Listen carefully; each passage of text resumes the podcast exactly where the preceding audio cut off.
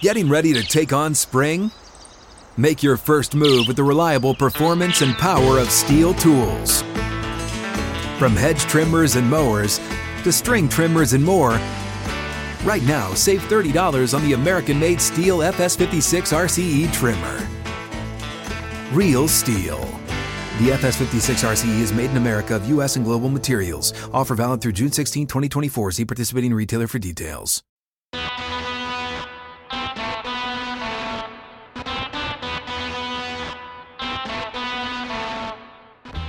Is it possible that I was wrong about CJ Stroud? Is it possible that the entire NFL was wrong about CJ Stroud? We're, I don't know, almost halfway in the NFL season, and I got to talk about some rookie quarterback. CJ Stroud wasn't supposed to be smart enough, according to the test. I didn't like his eyes. What a stupid I am. Don't at me starts right now.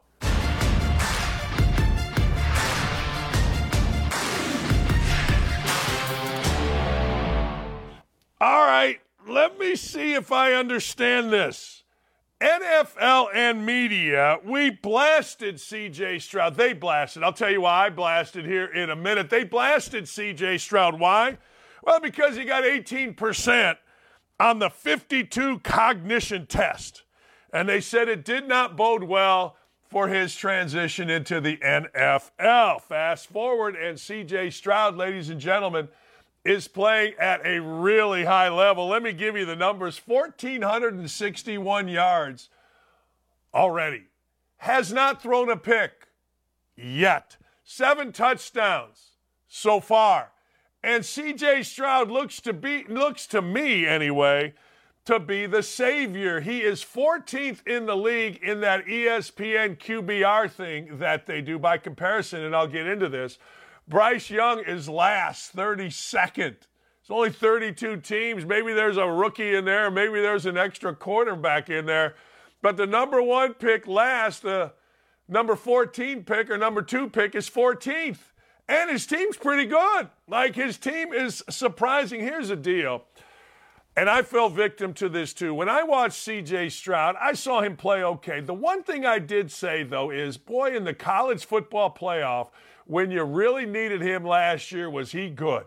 I mean, was he really, really good? Like, holy cow, this guy has to be the number one pick in the draft. Good.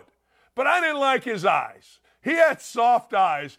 And as a coach, you look at those things. I've told you before, sometimes in a huddle, you look and you're like, all right, I'm not letting him shoot. Nah, he ain't ready. You take the last shot. Scottie Pippen, Toni Kukoc famously, Pippen sat out, Kukoc drilled the game winner, that kind of stuff. But I didn't like his eyes. But maybe I'm wrong. Now it's early, and he's playing for a team that, quite frankly, is one of those we got nothing to lose. There's not high pressure. Compare that with Jordan Love. See, Jordan Love is in a situation with the Green Bay Packers where, man, he's got all the heat. He got all the heat. He's got all the heat. There's natural heat that comes with the number one draft pick. There is. Bryce Young is feeling that heat, and Bryce Young is playing for a moron who's a Mensa. How do you be a Mensa, which is the smartest academic group in the world, and you're a moron? Well, I don't know the answer to that. I just know it when I see it, and I see Frank Reich. Frank Reich as a football coach, moron. Frank Reich as a dude, I'm sure is Mensa. Bryce Young is a victim of that. But back to CJ Stroud. He's playing carefree. Jordan Love has to replace what? He's got to replace Favre. He's got to replace Rodgers. He's in a city that craves football. He's in a city where you have to win a small town, and he is in the spotlight because of who he replaced. He, it's a lineage thing with Jordan Love. He has to be the next guy. CJ Stroud, he can just come out there. He's not the number one pick. So the pressure of being the number one pick or bust isn't on him. He's a number two pick, and that's a big deal, don't get me wrong. The number two pick is spectacular. It's great. It's filthy rich. It is a hell of an achievement, but it's not number one. So he can go out there and he can sling the caca, and next thing you know, boom, boom, boom, boom, boom. We're sitting here talking about screw these tests, screw these 18% tests. I mean, look, anybody with half a brain can figure out how to manage those tests. If you want to screw around with those tests, you screw around with those tests. If you want to sound like a Mensa, you sound like a Mensa. Anybody can do that. I mean, it ain't hard. And don't tell me, well, you don't know what those tests are. I've seen them, and you can screw around with them. But anyway, long story short, the dude be balling. I mean, big balling. Let's take a look then at the rookie quarterbacks. Eliminate Will Levis. He hasn't played. Do you put Brock Purdy in there with his 70% completion ratio, only 10 games in? You can make the argument that he is a de facto rookie because of only 10 games. I mean, let's be honest. I'm just saying. Here it is. Let's go back to Stroud real quick. This is interesting. Stroud scored 18. This is a red alert, red alert. You just can't take a guy like that. All right. This is why I have Stroud as a bust. That in conjunction with the fact name one Ohio State quarterback that's ever done it in the league. Well, I got to tell you, that executive's an idiot because you got to base everybody individually. I mean, you just simply do. You can say Ohio State quarterbacks are bust, or you can say Alabama quarterbacks are great, or you can say anything in between, and you're going to get examples. Oh, just stop. See, this is the kind of stupid that the NFL brings us. This is the kind of stupid that the NFL and the media want you to believe. You cannot say, oh, well, you know, an Ohio State quarterback's a bust. Alabama running backs were supposed to be a bust. I don't know. Derrick Henry's pretty good, and I watched that kid Josh Jacobs last night. He doesn't suck. But anyway, this is the kind of stupid we get into. This is why, if you really look at executives in the NFL, nine out of 10 are morons because they never played, they didn't do anything. So this is what CJ Stroud had to overcome. And this guy may end up being right. I don't know. We're only five games in. But damn, 1,400 yards. Let me compare that with our guy. Our guy here, Anthony Richardson, I was a little bit surprised by this. Anthony Richardson is only, ladies and gentlemen, has only thrown for 577 yards. Anthony Richardson, pretty good though in the red zone. He's got four TDs. Anthony Richardson has 136 yards rushing.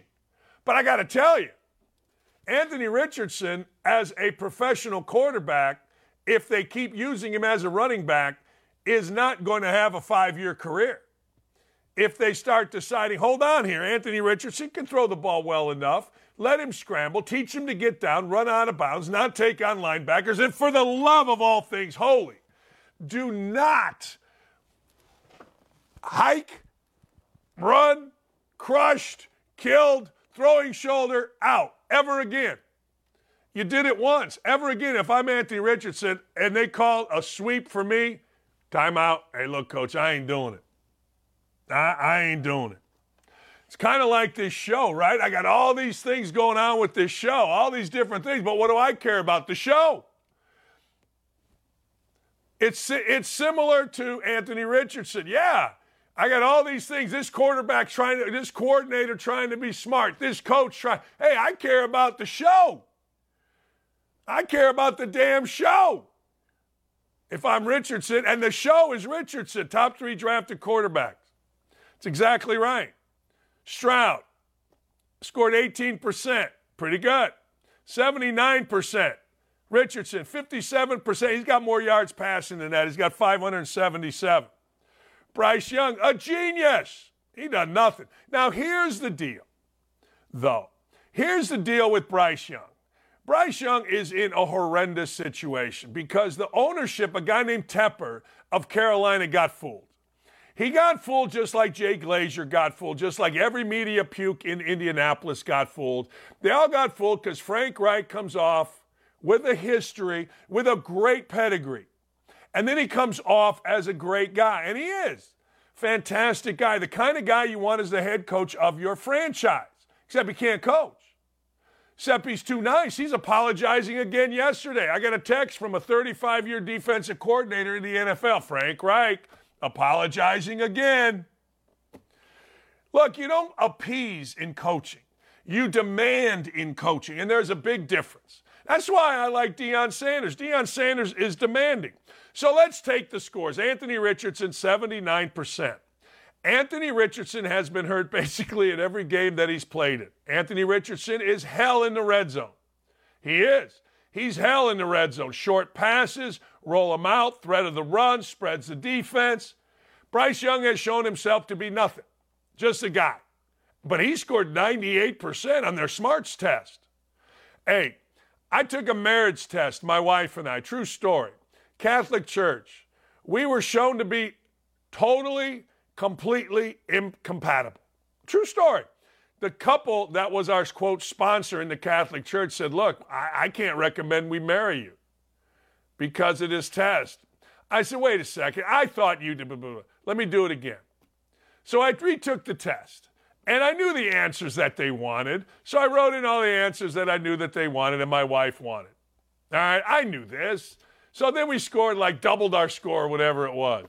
And next thing you know, oh, you should be married. We were married 22 years. That's enough. That's plenty. My shelf life on stuff is usually 10 years, whether it's coaching, whatever it is. It's usually just 10 years. That's it.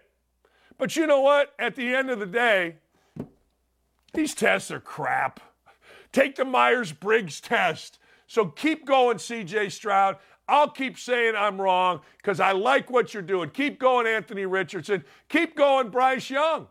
Hey, I'm all in on all three of you. I don't want anybody to not succeed, but those tests are complete garbage. All right. There's nothing worse than NFL or college football coach. College football coach dresses up in his suit and tie, talks about it's game week. Men of integrity. We're going to war. The battlefield. They're full of crap. They're money grubbing, self important D bags, 90% of them. And Mark Stoops is no different. Mark Stoops is the coach of Kentucky. Mark Stoops, everybody will tell you, has taken Kentucky to new heights. 10 win season, blah, blah, blah, blah, blah. Mark Stoops yesterday on his radio show. Well, Mark Stoops called for disgruntled fans to pony up with donations. Mark Stoops said, Hey, Georgia, Georgia, ladies and gentlemen, is buying them some good players. If you want us to be better, then you got to pony up. You got to step up. It's a common theme among the stupid that is college football coach. It is. It's a common thing. So we're all supposed to, if you are a Kentucky fan, pony up to a man who's making 8 million a year. And listen to this stat. This is the only stat you need to know. In Mark Stoops' tenure as the Kentucky football coach, Mark Stoops and Kentucky football has beaten not one, but a total of two teams. Two teams with winning records that finished with winning records in the SEC. Now, I'm going to say that again. Mark Stoops in all of his years has been, ladies and gentlemen, has beaten two teams. He's been the coach since November of 2012. Been there 10 years. I mean, one, two, three, four, five, six, seven, eight, nine, ten, eleven years he's been there. Mark Stoops has had one winning record in the SEC as the coach of Kentucky. I just lied to you. Two winning records in the SEC in 11 years. This is the 11th. I don't count it. In 10 years as the coach. He's making $8 million. And he wants you to step up. It's you, Big Blue Nation. It's you, Kentucky fans. It's you. And it's your responsibility. Kentucky's got more money than God. Kentucky, all you got to do is drive on 64 across from Louisville to Lexington, and what you're going to see is big old horse farms. Now, I don't know if you know this, but horse farms and coal mines, the owners make a ton of money. I mean, there is money like it's their job. So Stoops is at his radio show, and he's telling people, you got to step up. Really? How about you step up? How about you get your team in a position where people, I don't know, want to step up? How about you beat a team that, oh, I don't know, has a winning record in the league?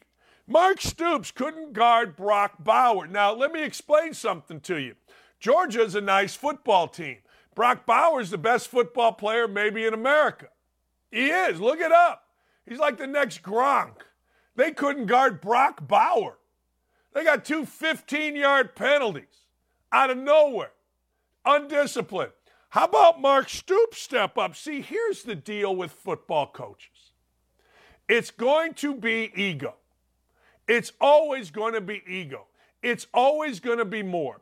The football coach at a major institution, not named Indiana, not named Connecticut, not named Duke, not named Kansas, not named Kentucky, not named North Carolina, but in Kentucky's case and in North Carolina's case, yes, the football coach thinks he runs the university.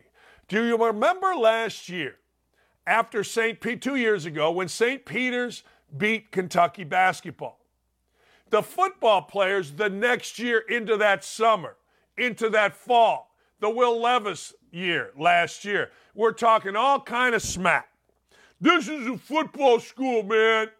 You know what they went last year with a first round draft choice, or should have been a first round draft choice? Seven and six, three and five in the SEC.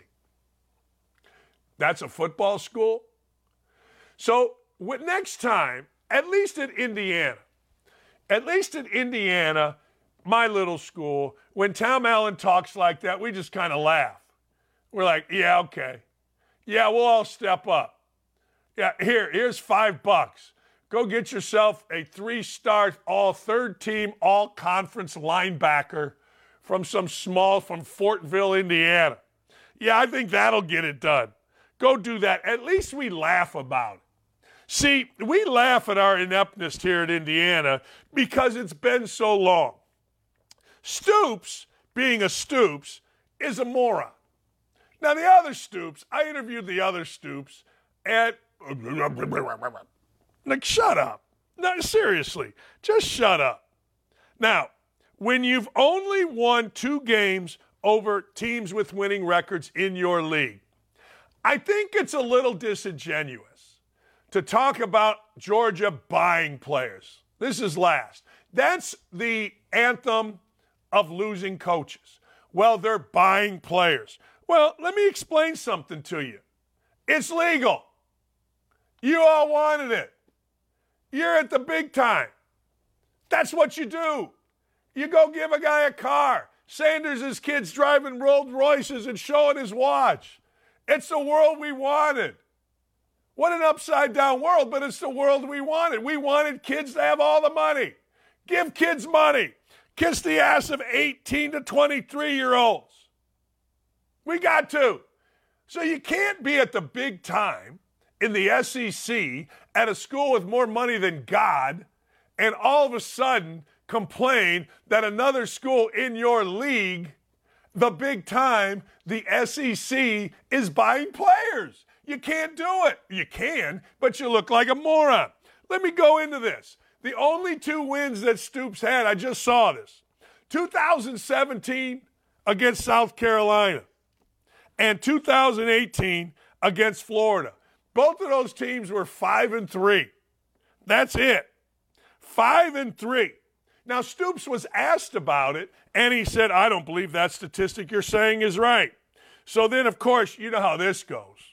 You know how this goes. All of a sudden, here it is. It's right here. They showed all the wins of Stoops, and it's beautiful. You got to step up. No, Mark Stoops, you got to step up. This is your program.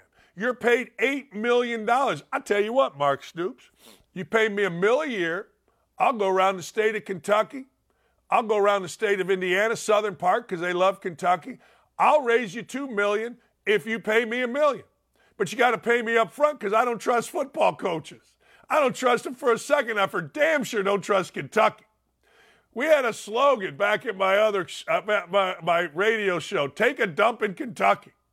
Now people didn't like it, it was a joke, but that's what we feel in Indiana. So, Mark Stoops, shut the living hell up. Will you please? Will you just shut up? Jeez. Last about that. How many years are you going to get? Now, I want you to think about this.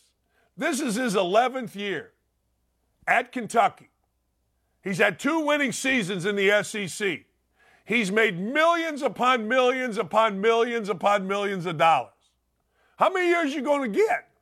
You had two 10 win seasons, great. You beat Austin Peay, Western Kentucky, blah, blah, blah, blah, blah. But how many win- how many years do you get of mediocrity making millions? I mean millions.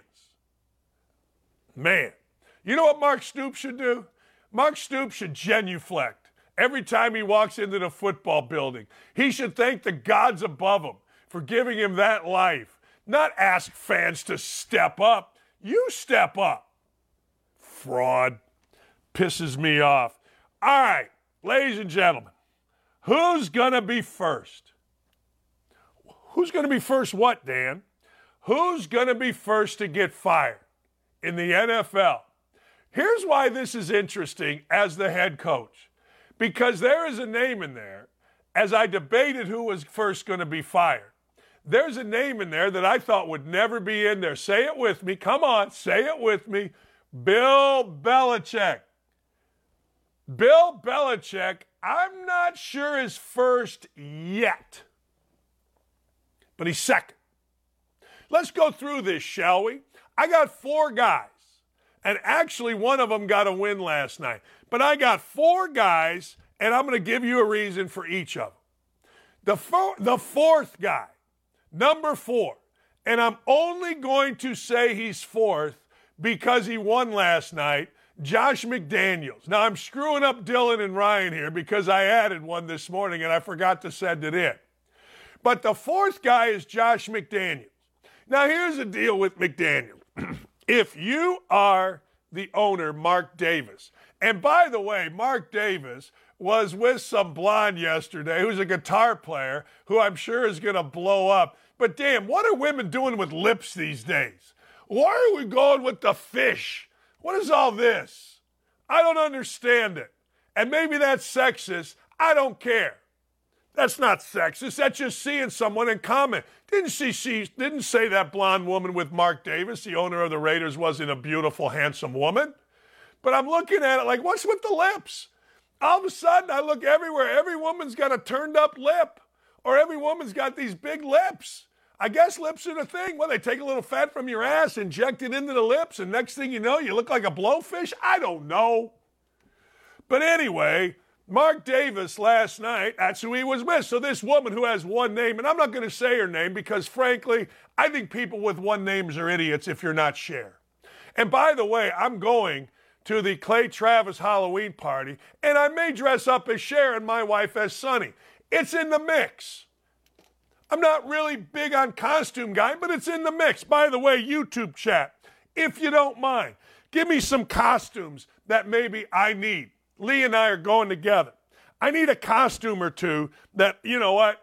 Eh, we thought Sonny and Cher with me as Cher her as Sonny. I don't know. Anyway, back to who's getting fired. So Mark Davis has already given an endorsement to Josh McDaniels.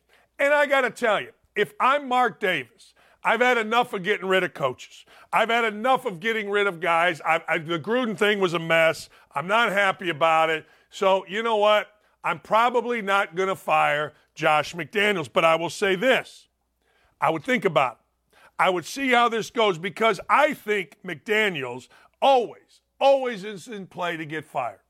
I think he appears to be smug. I think he appears to be not over his head, but he just doesn't appear to be a guy that I want leading my football team. He just doesn't. I'm sorry, he doesn't. Number three, and I got to tell you, I'm putting this guy in there. He could be higher. Frank Reich of the Carolina Panthers. Now, you're saying to me, well, he's only been there one year. This is his first year. I mean, how can you fire a guy one year? I'll give you two words momentum. I'll give you two more, more words Joe, Joe Biden style. Oh and 5. That's right. I said it. Oh and 5. And getting worse with the number one pick. And here's the deal people are starting to catch on what I've been telling you and that is the dude can't coach blind turkeys to take a dump. The dude is a pleaser. The dude is an acquiescer. The dude is a panderer. And you cannot be a panderer. You cannot be a panderer. If you, ladies and gentlemen, are going to coach if you, ladies and gentlemen, are going to get mucho respect, if you, ladies and gentlemen, are going to quote, to quote Jeff Saturday, lead men.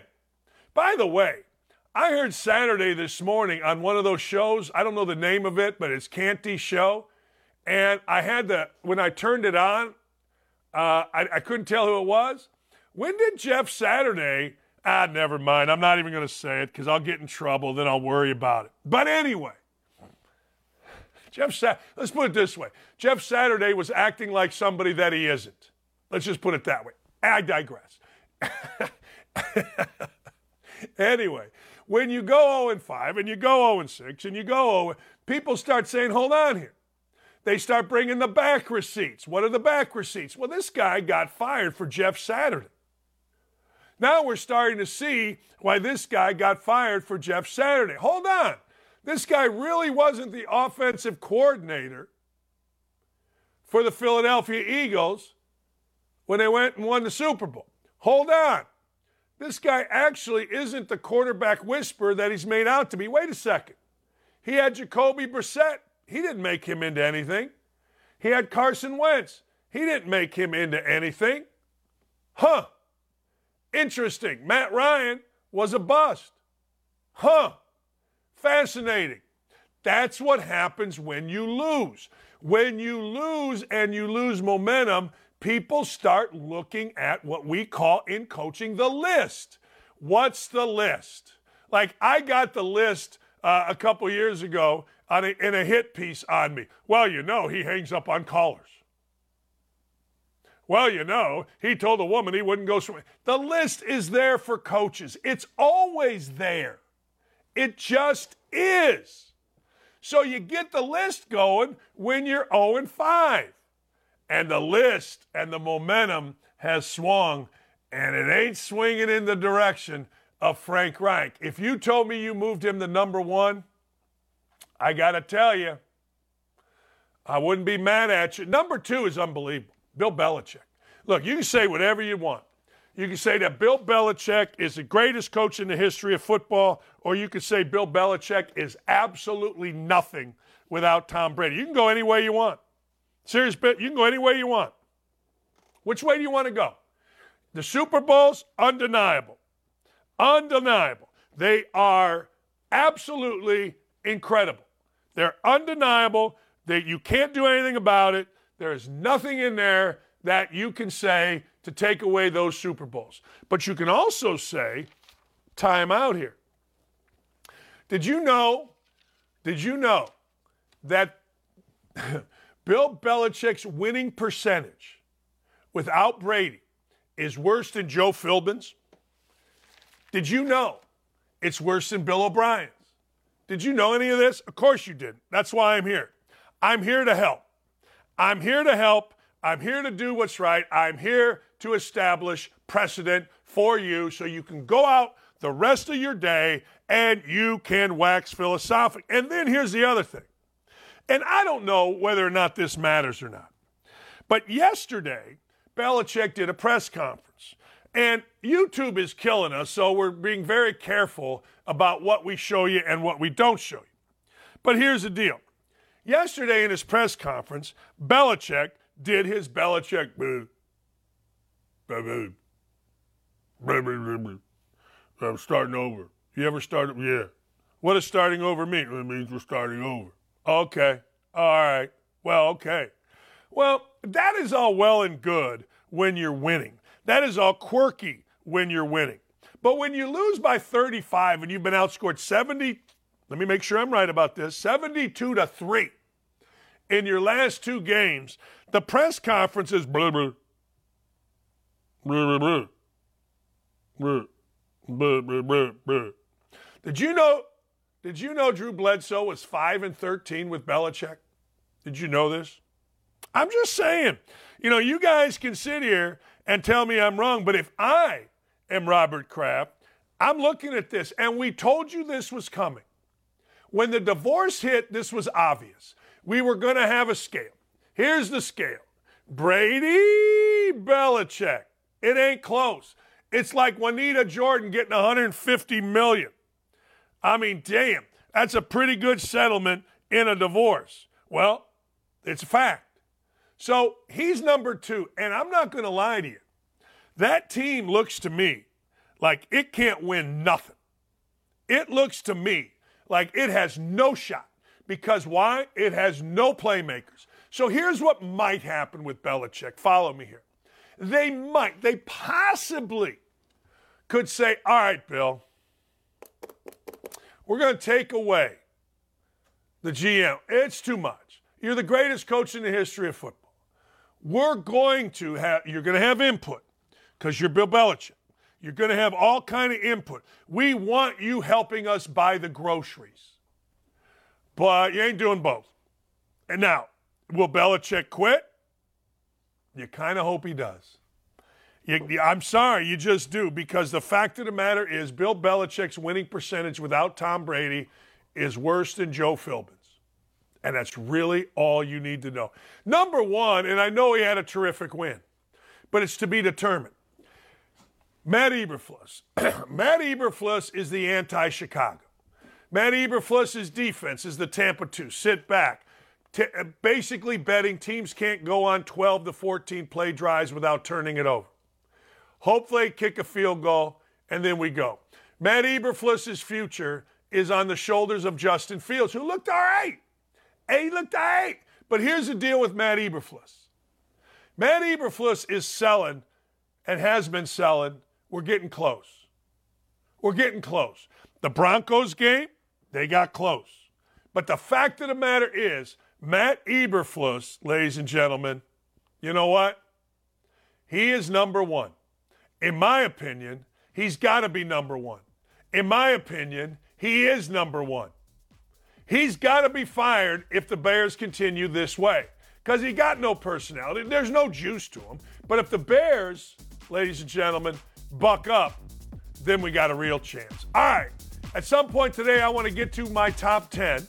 But when we come back, Armando's going to join us, and we're going to talk some NFL. It's a big NFL football day here on the big show. Stay right here. Man, I'm fired up. Sack the hell up and don't go anywhere. Don't at me. We'll be right back after this.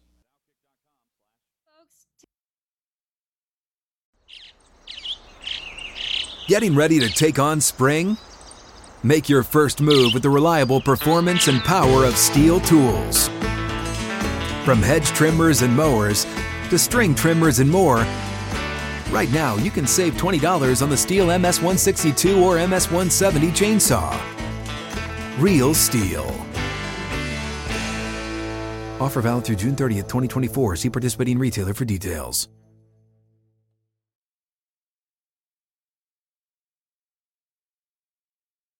You know, I just did a rundown. Uh, Armando joins us. I just did a rundown on rookie quarterbacks. And, you know, everybody was all up in arms about the 18% that CJ Stroud got on that test. And maybe ultimately that matters. I don't know, you know, but I know this when you're looking at rookie quarterbacks, our guy keeps getting hurt here at Indy. Bryce Young is struggling under a regime that would make anybody struggle, but CJ Stroud's been damn good, Armando. He has been damn good, Dan, to use your words.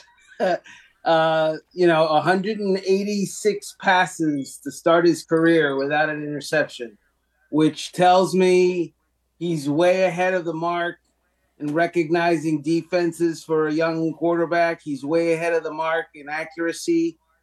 He did that. You got to understand his two starting tackles before this weekend had not played. So he didn't have his left tackle, Laremy Tunsil, who's a all pro. Uh, he didn't have his right tackle, Tytus Howard, who's very good, uh, up until this weekend. And he was doing it all with with that missing. Having said that, you know, it's a small sample size, right? I mean, let's not right. get our or your panties all up in a bunch uh, yeah, and, and, decide that he is now a stud. Let's uh, let's wait a minute before we we make these decisions. Yeah, I know I'm with you on that. I, I really am, and I also think this. And tell me what you think. I'm watching Jordan Love last night. Jordan Love's got like the weight of the world on his shoulders because you know what he. Uh, you know, he's got to replace Favre, who was replaced by Rodgers. Now he's the next guy in a town that's big. Stroud can just go out there and sling it. And in our town, Anthony Richardson is already on the right side of all of us, so he can do no wrong other than he keeps getting hurt. So there are differences in how you can come into a league relaxing and playing. Right. And, you know, you bring up Jordan Love. Uh, I'm sorry. I'm not going to give him the, the the big excuse of the weight of the world because here's the thing. Okay. This is all this is only his sixth start, right? So, and he is starting uh, after 30 years of all pro quarterback play by the Green Bay Packers, starting with Brett Favre and carrying on into Aaron Rodgers. I get that. But, dude, your team is not expected to do anything this year. You have a young offense, you have a team that's not expected to do anything. Loosen up, baby. I mean, I saw some pretty tight play yesterday. Um, that pass that he threw to Christian Watson that ultimately got horse collared.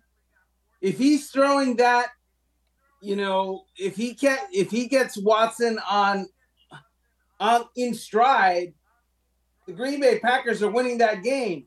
The the interception that he threw in the end zone later on, that's because he saw him late and underthrew him and they made the excuse on air. Well, you know, he didn't want to throw it out of the end zone. That's true. But if he'd thrown it earlier, he wouldn't have thrown it out of the end zone. So there's that. Let loose. It's like these young quarterbacks, they're thinking so much. The same with Zach Wilson. Stop thinking. Play. That's the story of my life. Just stop thinking. Look, let me tell you how dumb that comment was about throwing it out of the end zone. If you're going to miss, you miss in the end zone. You don't miss short. It's like a lob pass in basketball. If you're going to lob a pass to a player, you miss long and high. If you miss short in football, it's an interception. If you miss long, you live to fight another day. A lob pass in basketball, if it's short, invariably is a fast break down the other way. I heard that. I thought it was an idiotic statement. You miss long. You do. So you just made my point. He's doing too much thinking. Don't be thinking. And then he's not getting, you know, they're young. Okay. I get it. Uh, it's the reason that Aaron Rodgers last year was frustrated. His wide receivers are young, uh, and he's not. And so he's playing check chess and they're playing checkers. Uh, now what the Packers have is the quarterback and the wide receivers are playing checkers.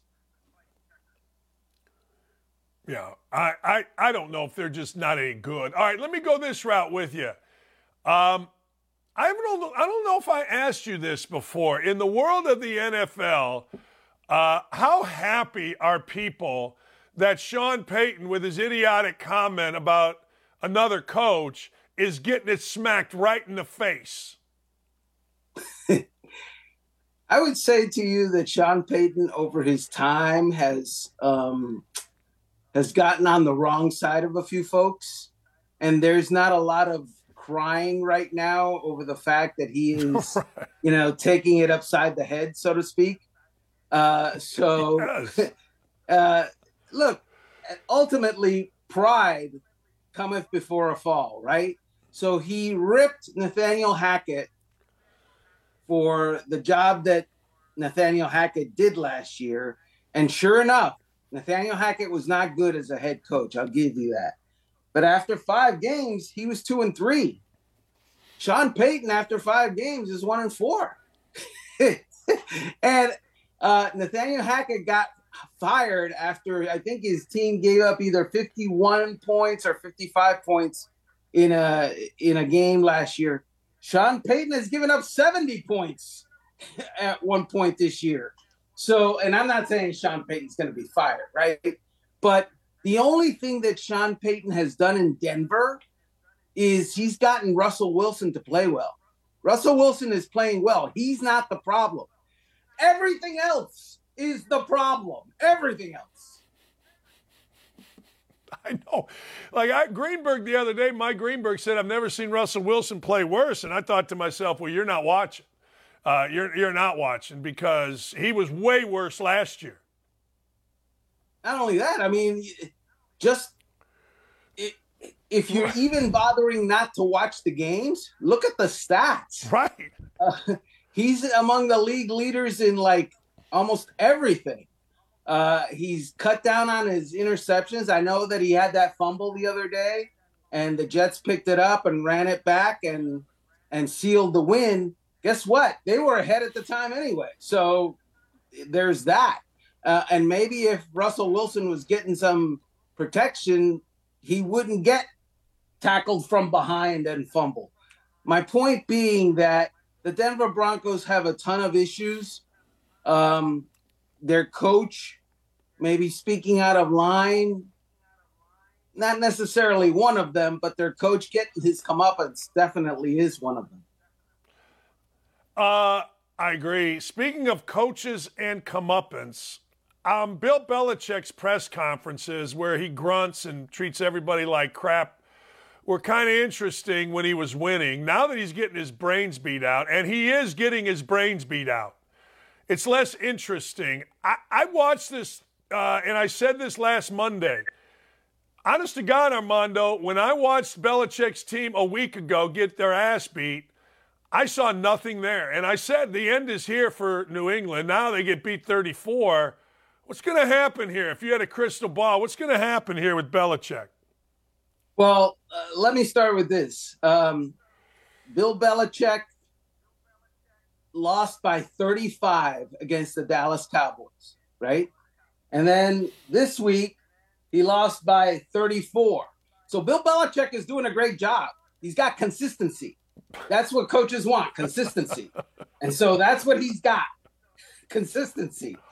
Um, the way I think this plays out is they're not, he says that they're going to start over. I don't think that they're going to fix anything because you can't turn over the roster in October, right?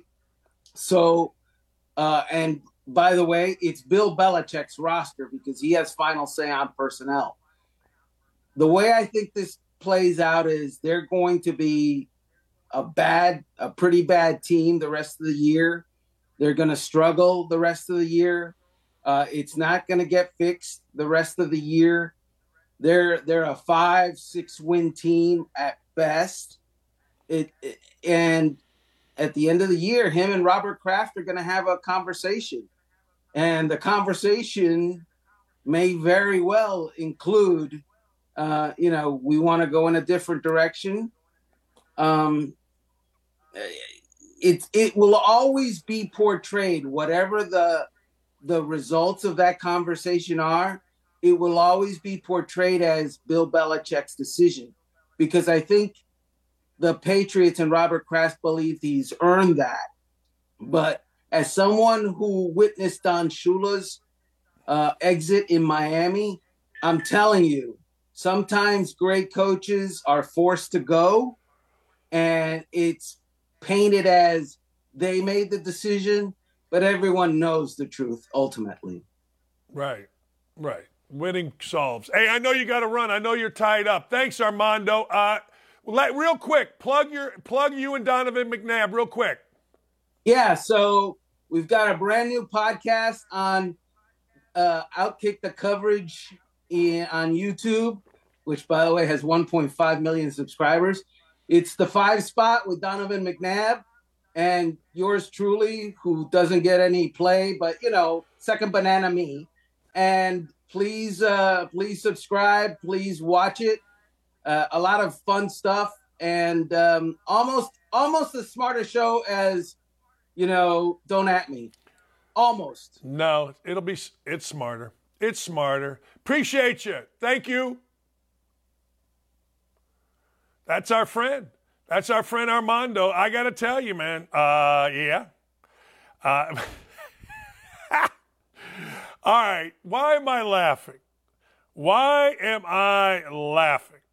Well, I'm laughing because Steve Garvey, Steve Garvey is, uh, yeah, he's running for Senate. He's trying to take Dianne Feinstein's uh, seat. Now, if you don't know who Steve Garvey is, I'll give you a fun fact for Steve Garvey. Steve Garvey was the starting first baseman in the All Star game as a write in candidate. Steve Garvey is coming on tomorrow, and I can't wait. Steve Garvey is an interesting dude. Steve Garvey is a dude that played for a long, long time. And I always respected Steve Garvey because Steve Garvey, ladies and gentlemen, ladies and gentlemen, was the most handsome man in America for a long time. Like he was the perfect looking male. And then he played on a Dodgers team where he was the first baseman, Lopes was second, Russell third, Cey was short. And then either Yeager or Ferguson were the catcher. So I was always a big Steve Garvey fan. But I'm telling you, this was so ridiculously cool that he, I was just, he was one of two, only two players to have started the All Star game. I was 12 years old and I wrote him in on my ballot. He started the All Star game as a write in. But here's why I'm laughing nobody could be, look different, more different than Dianne Feinstein. Like Steve Garvey is like perpetually young looking, and Dianne Feinstein needed her face ironed. She died giving votes. She was the ultimate politician. Maybe Garvey was too in locker room. Steve Garvey's going to join us tomorrow. Here's Steve Garvey talking about running for Dianne Feinstein's seat. Well, I've always said I never took the field for Democrats or Republicans or independents or libertarians. I took the field for all the fans. And now I'm running for all the people of California. I think the economy with inflation has caused families to, to rethink. Uh, how they live their daily lives, uh, how they take care of their children. We need to get back to law enforcement, support our law enforcement, and make sure that criminals don't walk through the front door and run out the back door. Uh, we need them prosecuted. We need to invest in the future of our country with our children and get back to core subjects. Uh, let's get back to a little extra time uh, teaching so these kids catch up because the future of this country is in our, our youth today. There you go, man. Hey, I'm in. Vote Garvey in. I mean, who knows? Look, I don't know if he can win. A lot of times, very popular ball players run and they lose. A lot of times they win. Steve Largent was a congressman. Our friend Burgess Owens, congressman. I mean, hey, I'm all in. And I'm looking forward to talking to Steve Garvey, but it just hits me as funny if anybody was totally different than Dianne Feinstein dying in office at 93, being wheeled in, I mean, about dead to give one last vote because that's what she had to do. And then Steve Garvey is running. I love it. I do. I absolutely love it. And good. We're going to have him. We're going to have him on tomorrow. Uh, you know what? I'm kind of tired of something. I don't know how you guys feel, but I'm, I'm a little bit tired of two people in the NFL. I'm tired of Dak Prescott. I'm tired of hearing about Dak Prescott.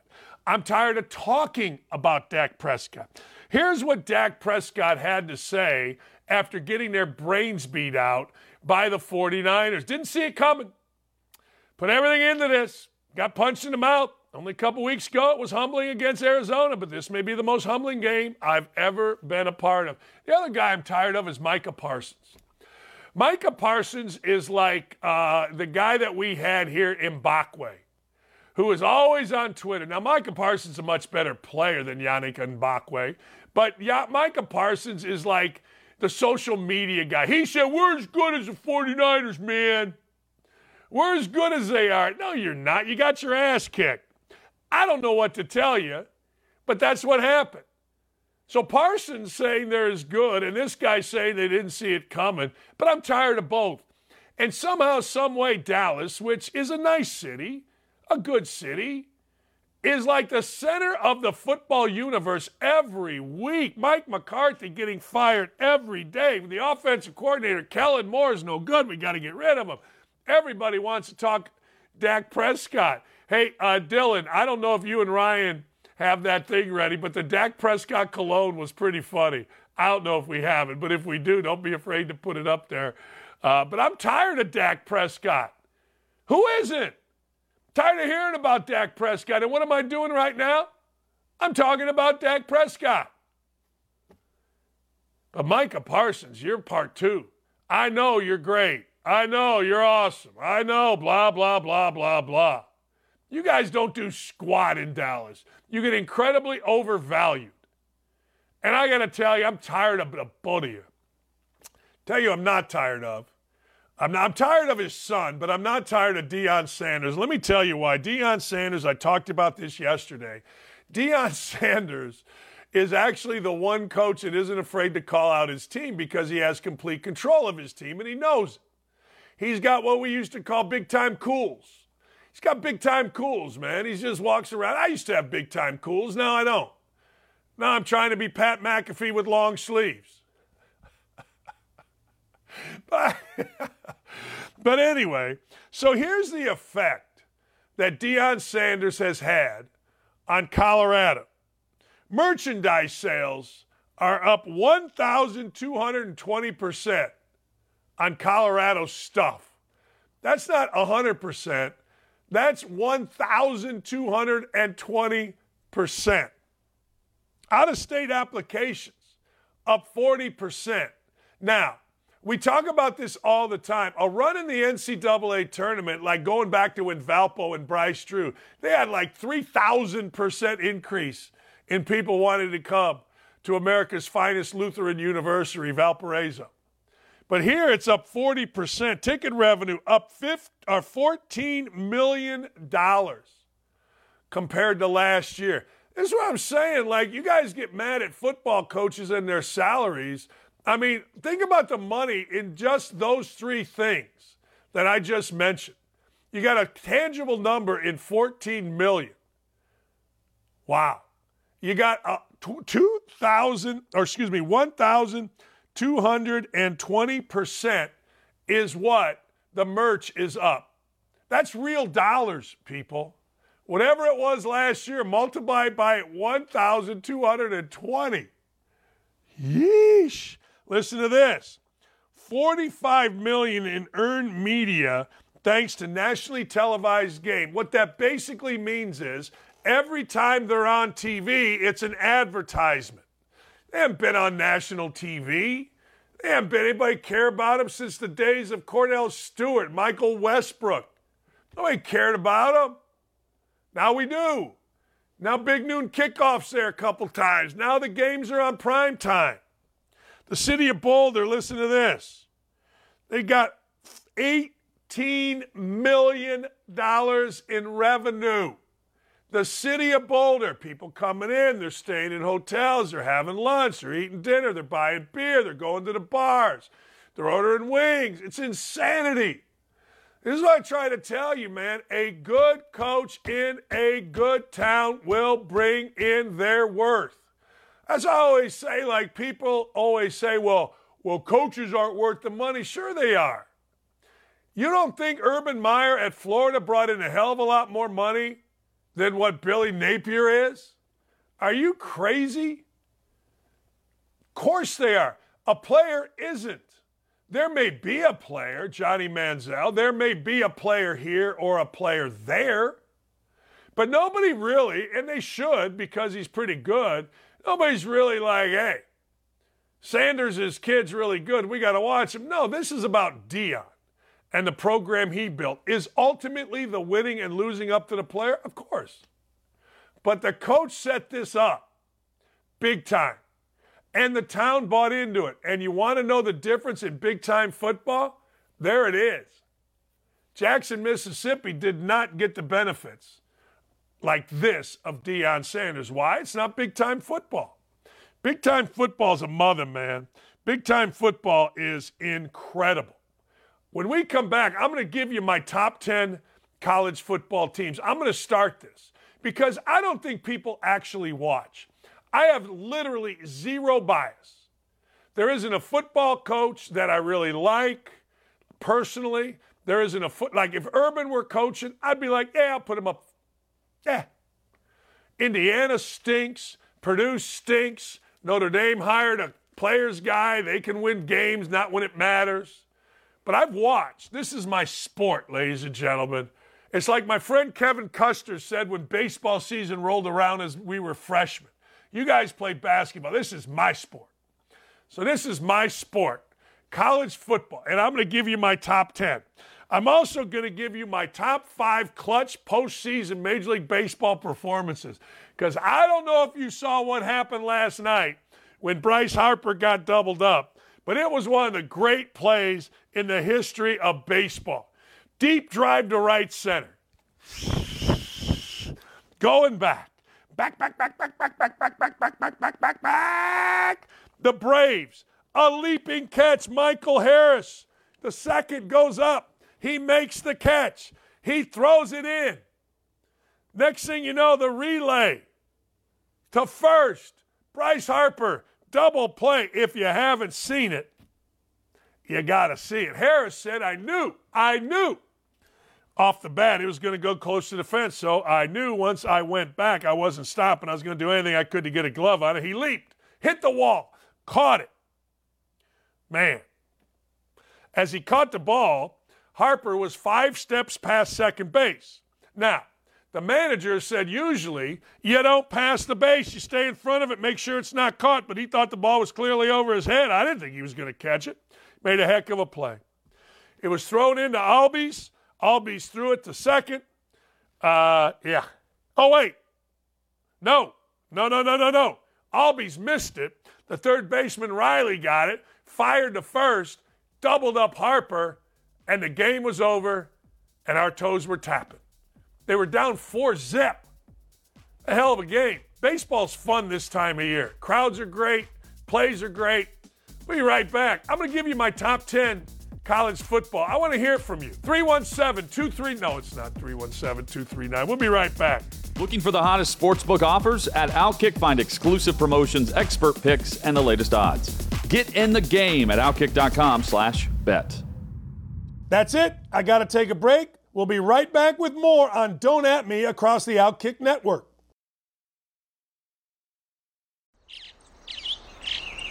Getting ready to take on spring? Make your first move with the reliable performance and power of STIHL tools. From hedge trimmers and mowers to string trimmers and more, right now save $30 on the American made STIHL FS56 RCE trimmer.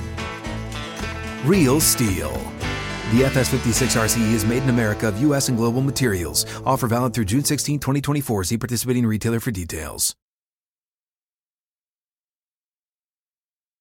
Hey, I um before I get to this, the Indianapolis Star, you want to see how fast things can go south for an athletic department?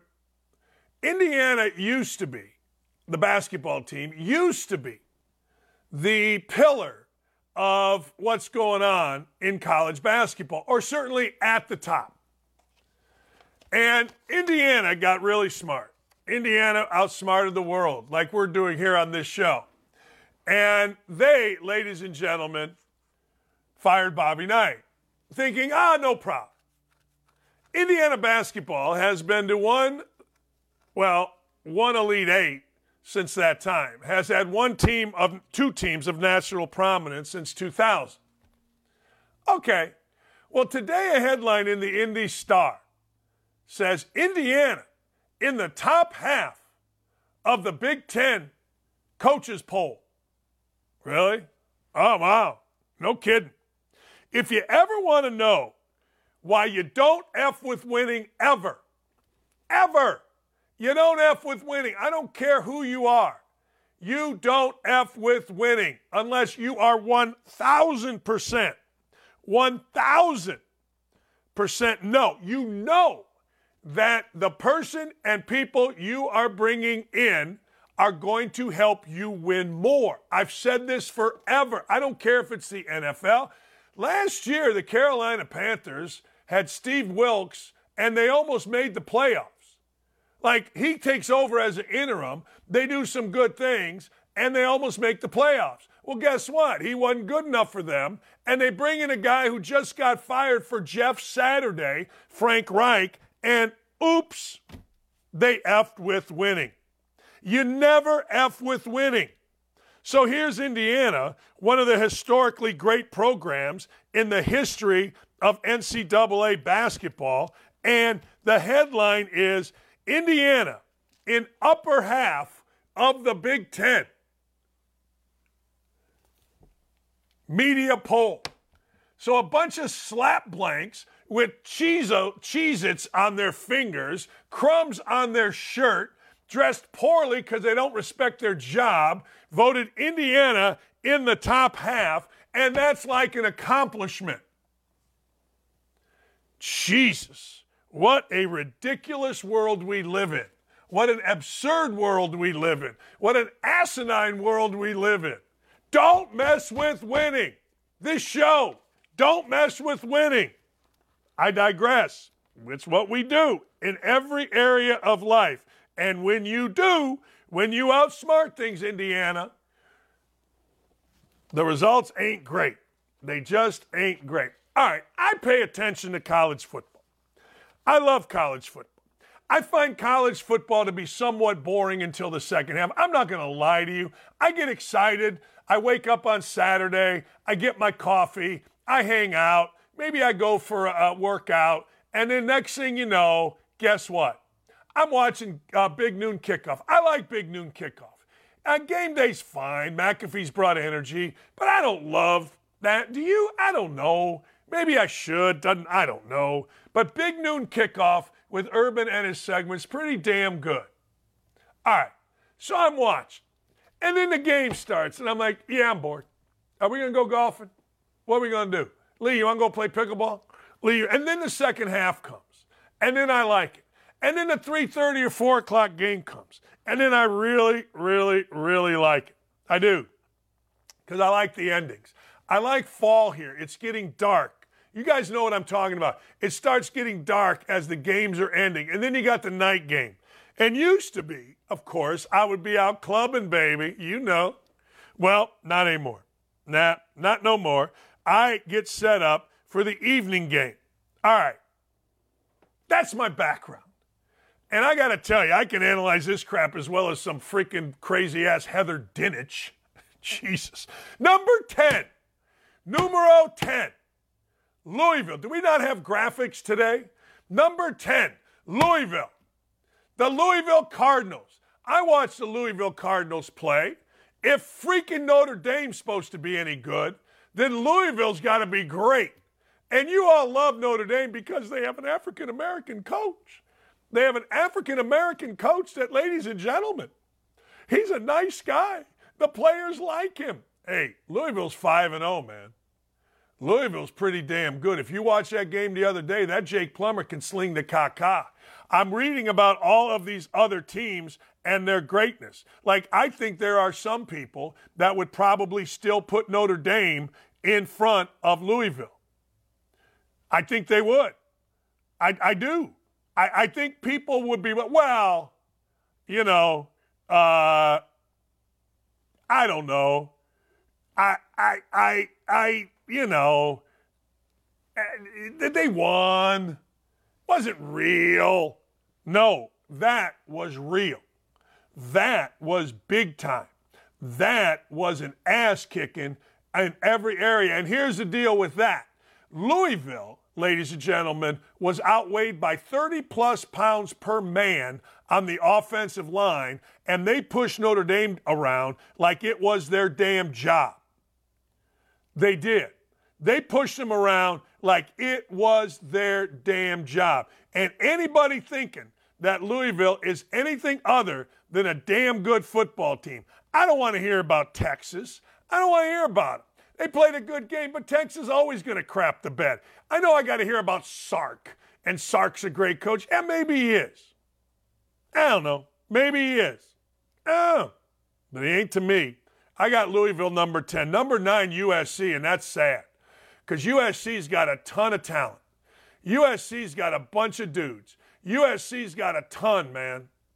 And USC's got no defense. There is no D in USC. See what I did there? There is no D in USC. Well, so USC can't guard nobody. Let me give you some numbers.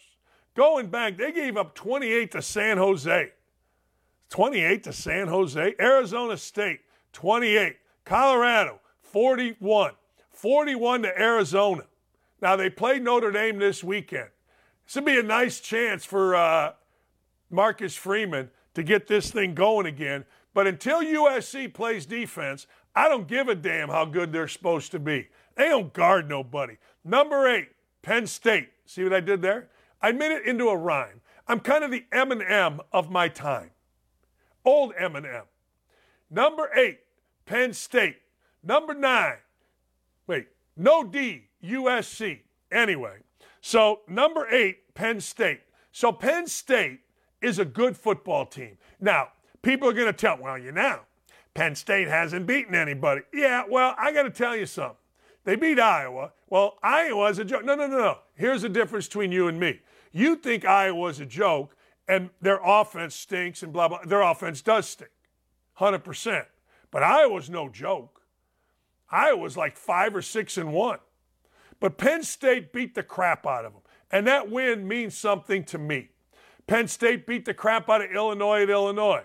And that win don't mean much to me, but it means enough. They beat West Virginia. It ain't Penn State's fault that West Virginia stinks. It ain't Penn State's fault that West Virginia is West Virginia.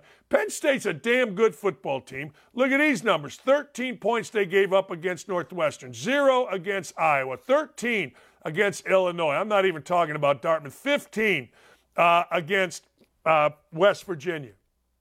I'm just saying, it's a good football team. Good enough to be in my top 10. Number seven, Alabama Slammer. Alabama's good. Y'all can kiss the backside. Milroe has developed into a good quarterback. They play team, they go on the road, crazy environments, Texas A&M, and they win. Now let me explain something to you with Alabama. That really doesn't make a difference, but it should. Every game is insane with Alabama. Every game is nuts with Alabama. Every game. They will be forever, and I don't care who they're playing, and I include Georgia in this, a rush the field team.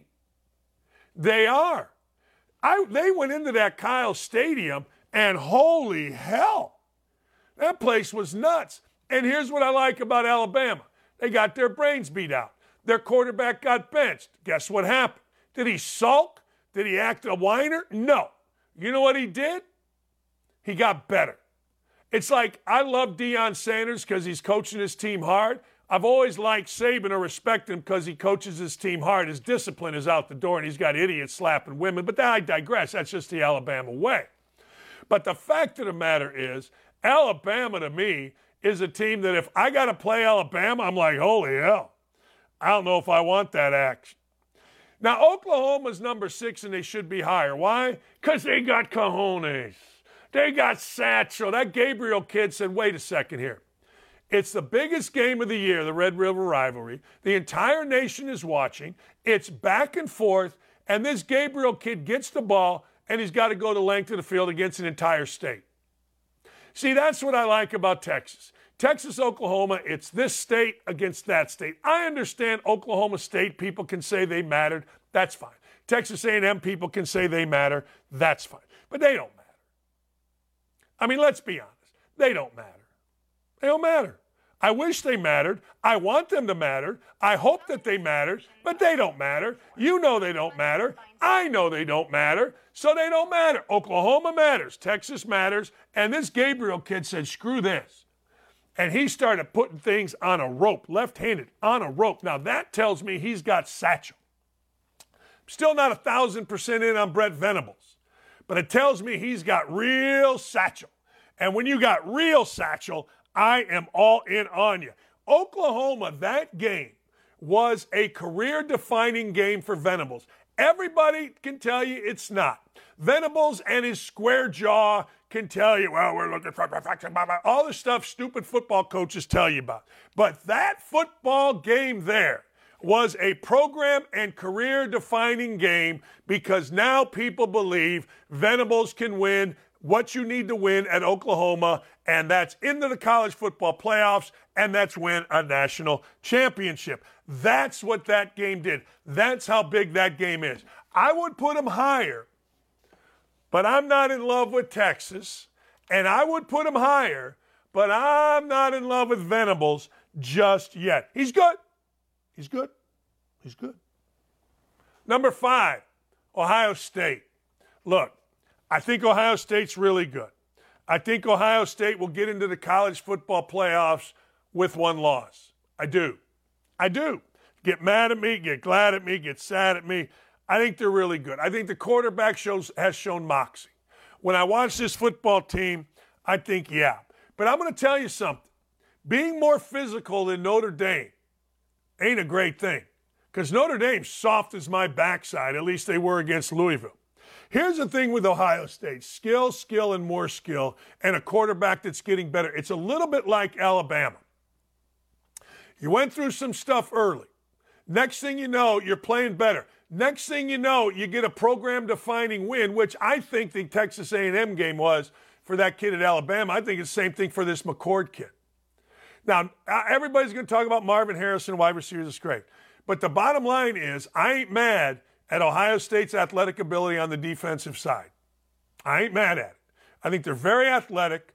I think they're very tough. I think their defense is very good. And I think it's a defense under Jim Knowles that's getting better. I thought they were very, very good late against Maryland and Tagovailoa's brother. See, here's the deal, and you got to look at it from a gambling perspective. People were pissed. They were pissed. Ohio State's going to lose. No, they weren't to Maryland because the coach on the other side's an idiot, and they're not going to cover. No, they won by 20.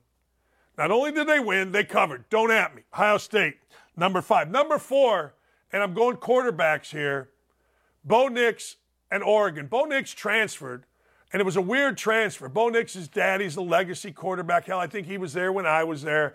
And Bo Nix, right now, if you go by the numbers, he and Michael Penix are the favorite for the Heisman. And oh, by the way, guess what? They play each other this week. Now, look, I know we're a lot of us are from Indiana, and a lot of us in Indiana just tolerate football season to get to basketball season.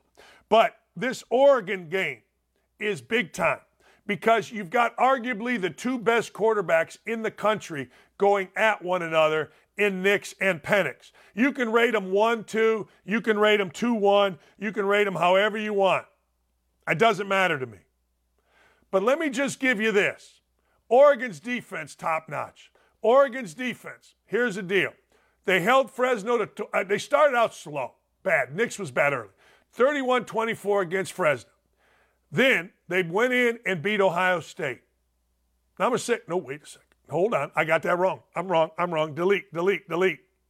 Delete, delete, delete. Where am I at? Where am I at? I got this wrong. Delete, delete, delete what I just said. I thought that was wrong. Yeah, because they've crushed everybody. Yeah, they beat the hell out of Portland State.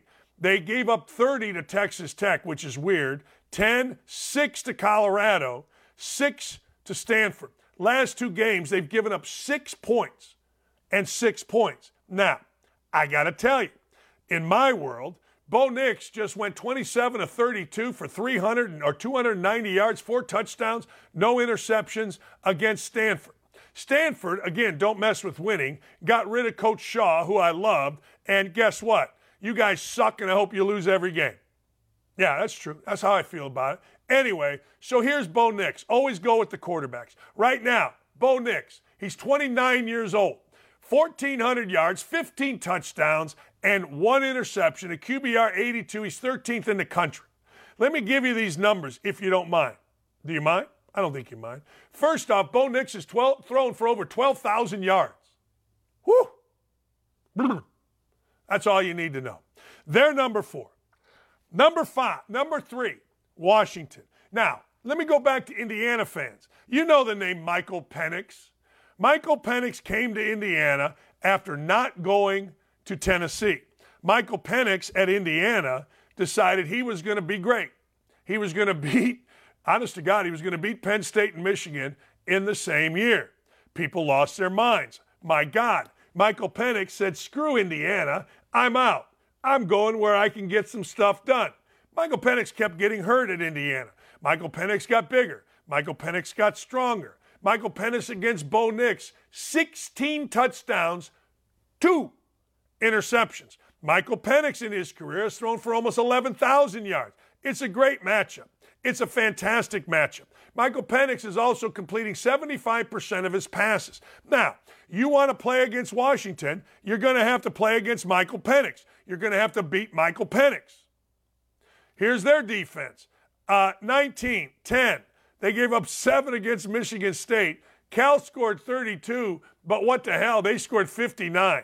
Arizona scored 24, and now it's Oregon. Take the over of 75 or whatever it is. But that's number two, number two team in the country, Michigan. Michigan's a bunch of bad boys. That's all I'm to say. Michigan's bad boys. Michigan's athletic. The quarterback's good. The wide receivers are fast, but that defense is athletic. That defense looks like an SEC defense and the number one team in the country, and it ain't even close, in my humble opinion, is Georgia. There are some teams, and I don't do this.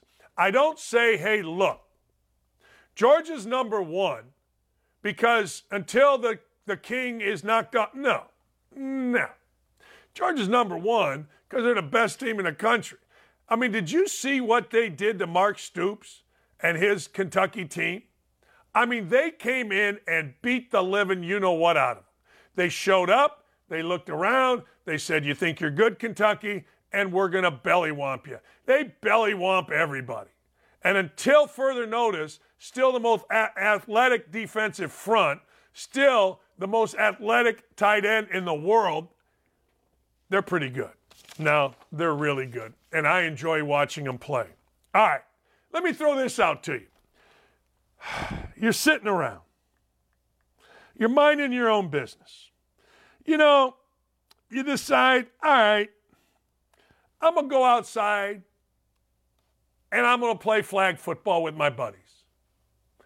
We used to have a team, the Westminster Warriors against the Maxwell Meanies. We lived on Westminster. My bro- my wife, first wife, my sister, she played on the Westminster Warriors. The Maxwell Meanies were my brother, friend of his, his wife. We played tag football after having a bunch of beers and going to the IU football game. It's fun. Now, flag football is going to be an Olympic sport.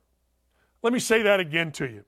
Flag, the IOC will consider adding flag football baseball, softball, lacrosse, cricket, and squash for the 2028 Olympics in Los Angeles. Hey, baseball, great. Softball should be in there. Lacrosse is getting bigger. Cricket, yeah, United States doesn't have to have all the sports. Squash, I always think it's a rich man's dude that plays it in a cardigan with his t- with his uh, uh, polo shirt up. Anyway, Long story short, flag football? Seriously? Did you know breakdancing is an Olympic sport? True story. Spinning on your head, spinning on your back, spinning on your ass is an Olympic sport. Did you know this? I did, and I can't believe it. Back in the day, in the mid 80s, when my hair was flowing and my sh- was leaping, we would go to the Crazy Horse. Crazy Horse was a popular bar and we would sit up top. And below us was a little dance floor. And guys and gals used to get on there and break dance. I remember taking my girlfriend Fishnet and my boy KC, and we're like, hey, Fishnet, you want to go on a date? Like, yeah, where are we going? Crazy Horse. Okay, Custer's coming with us. All right. We'd have beers, we'd sit up top, and we would watch people, the frat boys, the locals, whoever breakdancing. It was awesome. It was awesome. I tell people I used to breakdance. It's a lie, but it's one that I like. And there is, ladies and gentlemen, breakdancing in the Olympics, if you can believe that. All right, the dumbest football thing happened the other day, and it involved the U. Mario Cristobal was brought back to the U, Miami. The U, man! The U! The U rocks Coral Gables, man! Well, Mario Cristobal had a chance to win a football game. Mario Cristobal had a chance to just simply take a knee. That's all. The math worked out. Take a knee, take a knee, take a knee. And guess what? We win the game. Mario Cristobal decided he wasn't going to do that. Mario Cristobal decided, I'm smarter than you. Mario Cristobal decided, hey, look, guess what? I, ladies and gentlemen, are going to run the ball. We're going to hand the ball off. We're going to say, hey, let's not take a knee because, well, we're smarter than that. So Mario Cristobal says, I made the wrong call. I take full ownership and not taking the knee, giving them the opportunity to have a couple extra plays and prevented us from sealing the win. It was the dumbest coaching decision ever. Now, Shannon Dawson, his first lieutenant and offensive coordinator, said he made the call. Good for Shannon Dawson.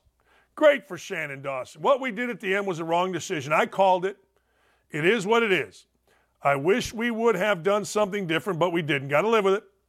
I'm not going to sit here and go through the process with you guys. What's said on the headsets is between us.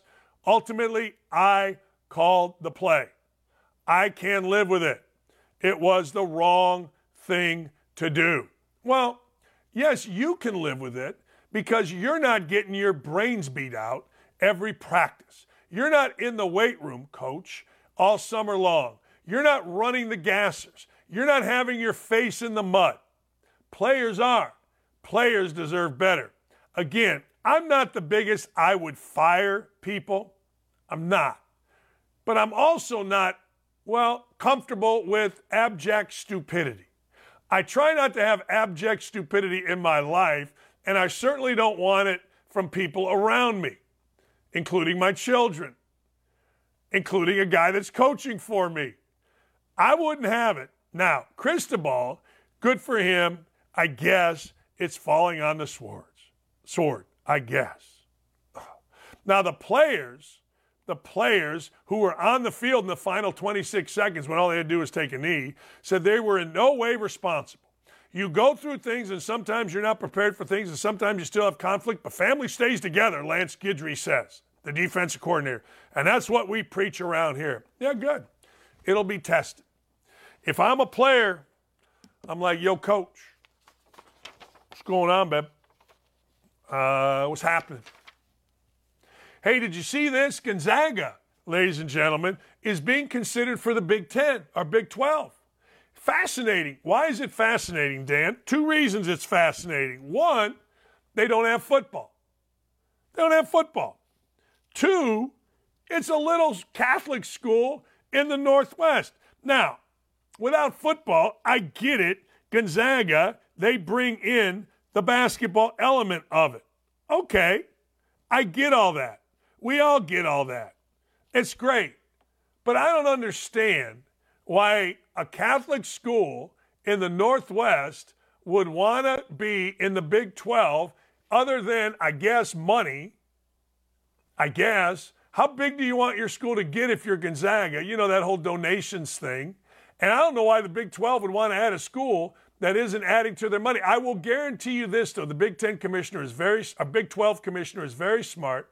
The Big 12 might be the best basketball league, and if you add Gonzaga, you are adding to that basketball league. But I'll also guarantee you there is no way in holy hell Gonzaga, on a night-to-night basis, year to year, can compete in the Big 12 at the level, not even the level. 13 or 14 conference titles in a row. I'm not expecting that when they come in the Big 12. I'm betting you right now they can't come in the top three two out of five years. I'm just telling you. I could be wrong, but there's a hell of a big difference between playing conference teams that are at or above your level athletically, game after game after game after game. There's a hell of a difference between playing that and playing Gonzaga. Knows they're going to go into San Diego and win by 50 then maybe they got a tough one on Saturday against St. Mary's. And then they know they're going into Santa Clara, win by 20. And then maybe they got a tough one on Saturday against Duke. There's a hell of a difference. Be careful what you wish for, people. That is a good mantra. That is a very good mantra. Live it, learn it, be it. What have we learned today? Don't F with winning. Don't. Nay, nay. Be careful what you wish for. And of course, there is always no good deed goes unpunished. All right, when we come back, Saquon Barkley gets into it with a fan, but we're not supposed to say he got into it with a fan. I'll tell you why when we come back. We'll be right back. Got to take a short break here. We are rolling with Don't At Me, and you don't want to miss it. Stay tuned.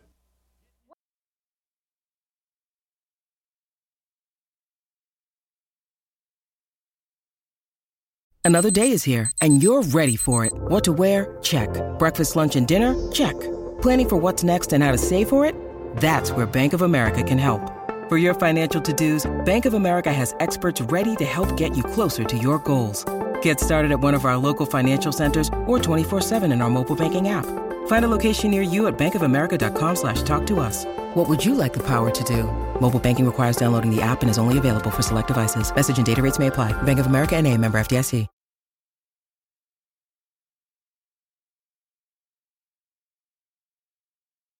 Yeah, I'm going to get into Saquon Barkley here in a minute, and it's actually kind of funny because, you know, the almighty player, we must defend the almighty player. But hey, I'm interested in this. JFK Jr.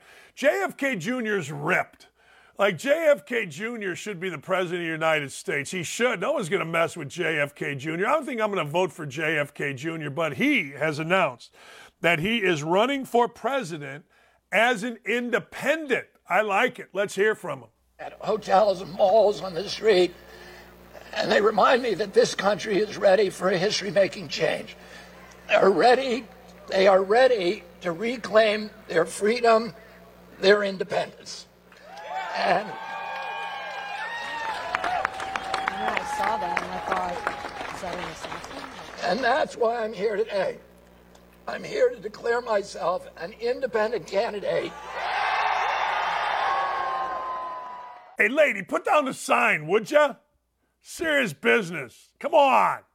But anyway, uh, yeah, you know what? I am all in on it. I think it's awesome. And I think that as we move forward, we need more independent candidates because both of our parties are so jacked up defending only the party and the party line that we need independent candidates and we need somebody that can speak. You know what would be interesting is if we got somebody running for office that spoke English. No, I, I, yeah, didn't speak politician, didn't speak stupid, didn't talk in riddles, and didn't put their finger out here. Maybe JFK's that guy. I mean, that's how Donald Trump got elected. He got elected because he spoke plain English to the American people. Now, if Donald Trump would stop being such a whack job with all kind of different things, then maybe he would have gotten reelected. But I'm telling you, it does not matter. It does not matter. Republicans, independents are going to have to figure out to win the real war of elections. That's all I'm going to say. I know we have all these things that we're not supposed to say, but that is one of them. They're going to have to figure out how to win the war. It's a war. It's not a battle, it's a war. And they're going to have to figure that out. All right, Dean Cain, Superman, had to get out of California. Dean Cain said, I got to get out of here. And he ain't wrong. How the hell do you not have to get out of California? Look, I used to love California. I spent an unbelievable week on a guy's couch in Hermosa Beach. What did we do?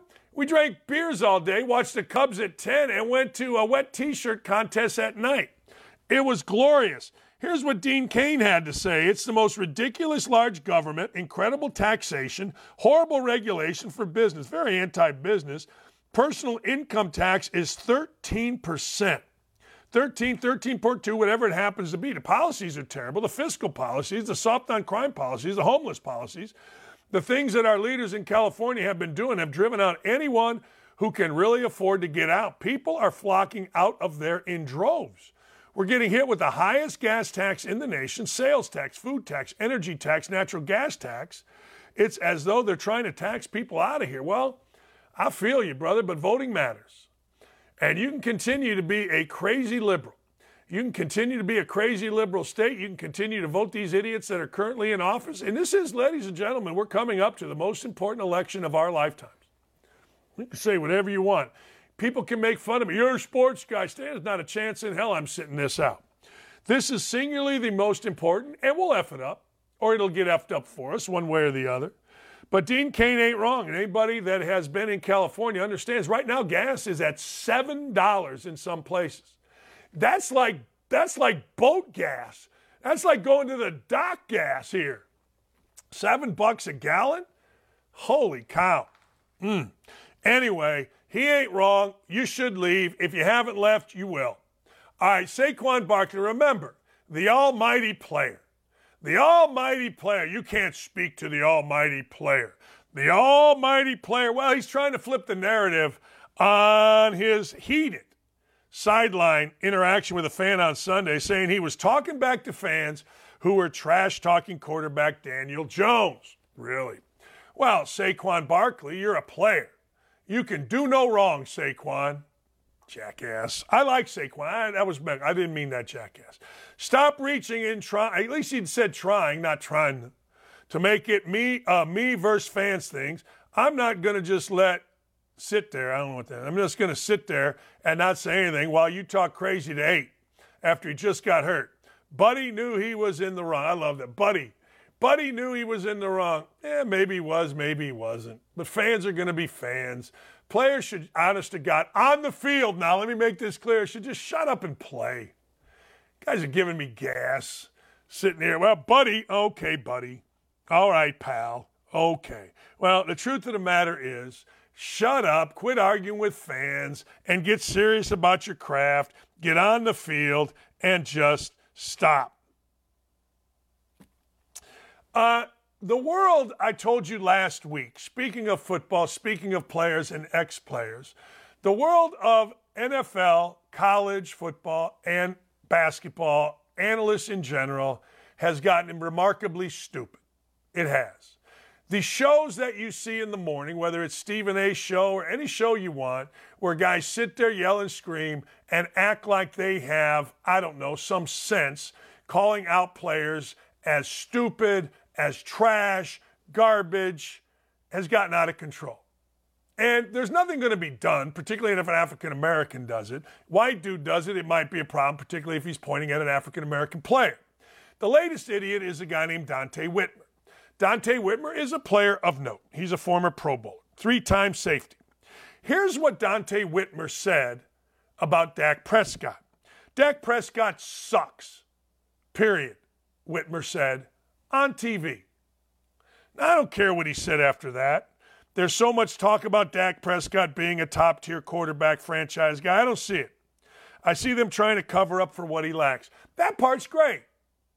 But for this five foot nothing idiot to say, Dak Prescott sucks, period, it's just beneath what TV should become. It's just beneath. Look, you want to say, look, I don't think Dak Prescott's very good. I think Dak Prescott is all about talk. I think they talk about him being a top tier guy. I don't see it. I've watched, I'm a former All Pro. I just don't see it. Fine.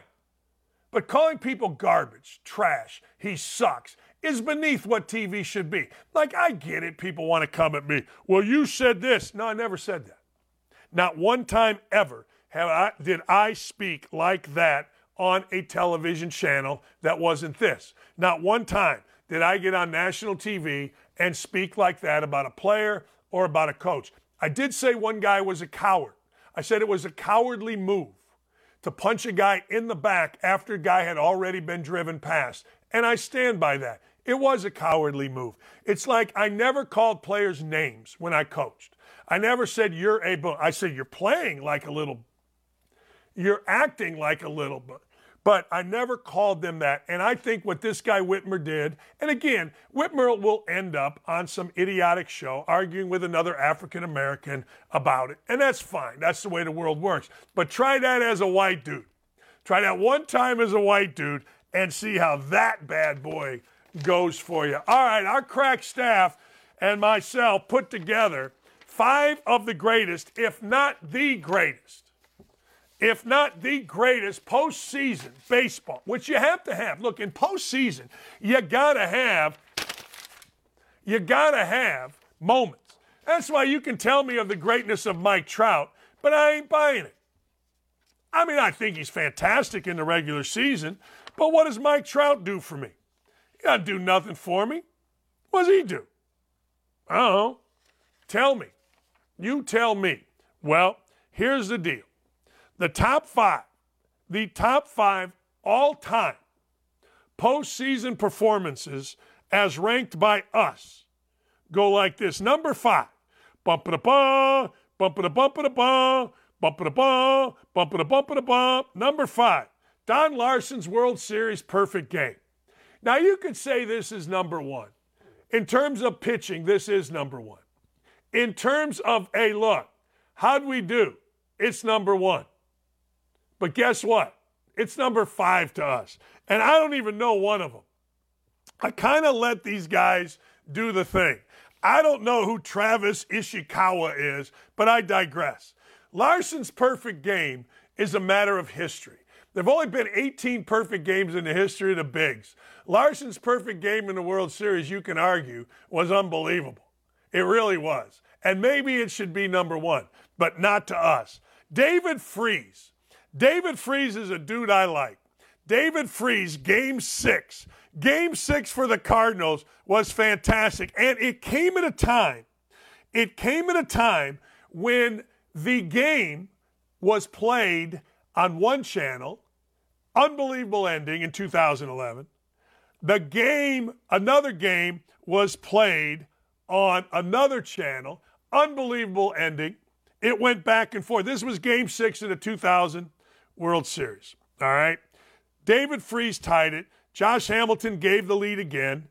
Lance Berkman tied it, and Freese won it an inning later. So Freese in the eighth tied it. It got untied in the ninth, and Freese tied it or won it again in the freaking tenth or eleventh. So Freese tied it late and then won it later. Now that's epic, ladies and gentlemen. That really is. That's uh, outstanding. That's incredible. That's unbelievable that you do that. And David Freese, to his credit, said, Look, I don't want in the Cardinals Hall of Fame because I'm not a Hall of Famer. My body of work was not Hall of Fame. I had a great couple games, I had a great postseason, but it wasn't Hall of Fame. And I don't want in. Period. Travis Ishikawa's NLCS walk off sends the Giants to. Do we not have graphics? Sends the Giants to the World Series. All right, I don't know. I guess that's good. I like Midgie's Grand Slam. I like Midgie's Grand Slam game one of the NLCS. Midgie uh, was a guy named Montero. He had a Grand Slam in Wrigley. I was there. Guess what? Loudest I've ever heard a baseball stadium. It was incredible. I don't know who Travis Ishikawa was, and I'm sure it's a great moment for Giant fans, but hey, screw him. Midgie hit a grand slam. Kyle Hendricks beat the living crap out of Clayton Kershaw to send the Cubs to the World Series. It was me, my brother, my sister, my sister's wife, Sage Steele, and uh, Alex Cora. Hugging, jumping up and down. Cora didn't because he was too cool. Who's the manager of the uh, of the uh, uh, Red Sox. I think it's Cora. Anyway, number two, Cubs win the World Series. I'm sorry, but that's number one. That's number one forever. I was sitting at ESPN. I got there as quick as I could to get to the Doubletree bar. I get to the Doubletree bar. My buddy Bart Fox had his Cubs jersey on. It was ESPN college basketball seminar. I'm sitting there. Foxy had a seat. All the ESPN talent people were in there. I'm watching, and I look around and I'm like, I don't want to watch with these people. The guy Raj Davis hits a home run, and the idiot named uh, what's her name? She's the coach at Duke, Kara Lawson. Kara Lawson sees us as Cub fans. She's so stupid. She comes up and she goes, "Oh, that's my boy Raj. We trained together. Get out of here." So I realized I didn't want to sit around with these people. So I said, "Hey, barkeep, give me three beers. I took them up to my room and I got in a group text with my family and I got in a group text with my boys from high school listening to Kara Lawson talk about Raj Davis. Here's Kara Lawson on the set at ESPN. She would say something stupid and then she would look at you. Anyway, long story short, I went up to my room. I had my beers. I stayed up texting till about four in the morning. Went to the thing the next day and I had to listen to Bilas. Although I like Bilas now. He said nice stuff about me. So I had to listen to other idiots. I didn't even care. You think you cared about a seminar after the Cubs won the World Series after 108 years? I got two words for you. Oh, hell no. I will say this. People don't know this, but Joe Carter winning the 93 World Series with a walk-off home run was pretty good. Joe Carter famously was a first round draft choice out of Wichita State of the Cubs. Joe Carter came up and he was pretty good. But the Cubs made a trade. Mel Hall and Joe Carter were sent to the Indians for the great Rick Sutcliffe. Now, hey, look, it worked out well for both. Joe Carter went on to a Hall of Fame career. Mel Hall, I think, had a bunch of arrests, maybe not. I don't know. He was a good player. Rode, by, rode choppers, as I remember. But Sutcliffe came over and established himself as a legend. Sutcliffe was a good pitcher, but he came over to the Cubs and went 16 and 1. And in 1984, the Cubs went to the playoffs where Steve freaking Garvey hit an opposite field home run for the Padres. Leon Durham went, let one go through the wickets. And next thing you know, the Cubs, with me sitting there naked in my apartment as a senior in college with a bunch of old styles sitting right here, getting ready to dump it on myself and run around the parking lot naked. True story. Uh, lost. I don't know how I got off that, but back to Joe Carter. He hits a home run. I remember where I was. I was in the basement of my neighbor. I used to go to my neighbor's house and drink scotch. I never drank scotch before, but I acted like I did, and I always stumbled back home, literally. Anyway, Joe Carter's walk-off home run was an absolute thing of beauty. It was. I got to give it to you. That is pretty damn good. Uh, speaking of postseason, did you know this? Did you know that Carlos Correa, who did it in Houston and now with the Twins, listen to this. He made postseason history by passing Derek Jeter and David Ortiz in postseason RBIs. Would you have believed that? Like, think about that. Uh, I'm not saying anybody used anything, but all I know is Ortiz was with the Twins, next hitting about 15 home runs. Next thing you know, he goes to the Red Sox hitting 50. Jeter would have been a nice player, probably a Carlos Correa type player, had he played in Houston or had he played in Minnesota. But Jeter was in New York. He was the captain. He was stooping everything, and everybody gave him a pass for stooping everything, even in the Me Too movement. Why? Because he seems like a nice guy. He screwed up the Marlins, got out, and now Jeter and Shaq and Barkley and the Mannings have figured out it's way more fun just to do commercials, make a ton of money, and act like a superstar. But anyway, I would have never guessed Correa would have passed those two because Carlos Correa does not get any pub because of where he played. Zuh. But he's damn good. He and George Springer, me like him. All right, the other day, there's a guy named Rich Paul. Rich Paul is like one of LeBron's guys. He's this tall, but he knows everything. So Rich Paul is saying that the NBA and the new streaming of the NBA will empower players. Let me tell you something. The NBA is starting. Somebody asked me, What do I think? I said, Wake me up when the playoffs come, and we got to listen to a bunch of idiots talk. Holy cow, here in Indiana, we got nice kids, really nice kids. All right, really nice. But they talk. We're going to pick up where we left off. They won like 30 games last year. They talk. And then you got to listen to LeBron. And then you got to listen to NBA reporters. It's exhausting. But this is what Rich Paul says this disruption is about player empowerment, and player empowerment is about options. I saw all those ta- those takes takes about how damn situation was the end of player empowerment. Come on, just imagine how things change when each team is going DTC and competing for subscribers. You don't think players gonna have more power if the future is about competing for eyeballs? How much more do we need a LeBron or Draymond when you're playing for subs? Not to mention working with them on other content. Maybe, maybe. But ratings are horrific. They don't have a TV deal, at least here in Indiana. You got to pay extra. People don't want to. Going to an NBA game is fun. And maybe Rich Paul is right. I'm sure he is. But I'm gonna I'm starting to wonder. I'm starting to wonder, does it really matter? Does it really matter? And don't think that every single golden goose stays golden. See boxing. Boxing was the most popular sport in the world at one time. Now, you can't name a heavyweight. You can name Mike Tyson. You can talk about Muhammad Ali. George Foreman has a hell of a grill. But name me one heavyweight boxer that has worldwide cachet. I don't know. Maybe it's the YouTube guys. I don't know.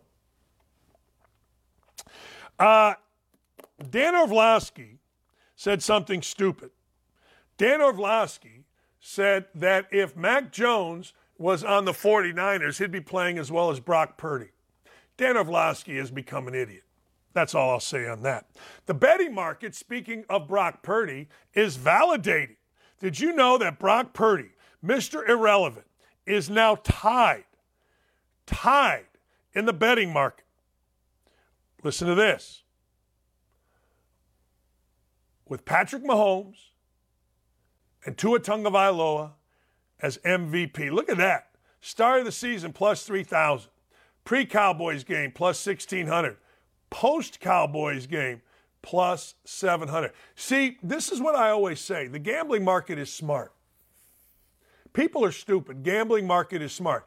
Vegas should seed the NCAA tournament. They should set the matchups in the NCAA tournament. Vegas should do everything because they're smart. There are people, when you deal with people, they, oh, Purdy's not that good, man. He's not that good, man. Dan Orlovsky, the 49ers, man, would be just as good as Mac Jones. All right. Okay. If you guys say so. But the gambling market is smart. They know the deal, they know what's actual, they know how people think and what is real. And I salute them. I do. All right, ladies and gentlemen, it is time. It is time for Walk on Dope. What do we got? Oh, man. No kidding. Honest to God. The more mean tweets, the better the world is. Here's the deal what we have going on right now in the world look, I'm no geopolitical genius. I'm just a guy that pays attention and has always paid attention. I'm just a guy with a little bit of common sense. And what we have going on in the world right now is so ridiculous that it's not funny. It's not funny at all. In fact, it's sad. It's tragic. And it's all because the most powerful, best country in the history of the world doesn't understand who it is, doesn't understand that this is about us not a few making a ton of money, not pandering to groups. It is about us. It's like George Steinbrenner owning the Yankees. He knew what he had, he didn't give a rat's, he made his thing great and was demanding and didn't care about the optics, didn't care about the look. All we do in the United States now is say, that's a bad look. Oh my God, that's such a bad look. We're so, oh my God, your language. Language hurts while other countries are bombing, while other countries are setting up for war, while countries are coming in through the southern border to set up cells. We're worried about mansplaining. Don't you mansplain to me. We're worried about hate speech. Oh my God, Riley Gaines is coming to Penn State. Did you see that? Riley Gaines is coming to Penn State, and the president of Penn State had to put a video out. I mean, we're the biggest pussy ass nation in the world. And it's time we stop. You see the idiots at Harvard? You see the idiots at all these schools? Oh, we stand. I mean, all I know is I'm seeing little girls get raped, women, naked women, being dragged through the streets after being raped, bleeding from the crotch, multiple families dead, and we're going to stand with the people that did it? Guys are idiots, and I don't know why we pay attention to them. We need leadership that's strong. We need leadership that's tough. We need leadership that does not pander. And all we have right now is the opposite of that, and we don't have world peace. In fact, we're probably gearing up for World War III. Next. Not another foot of border wall will be constructed during my administration.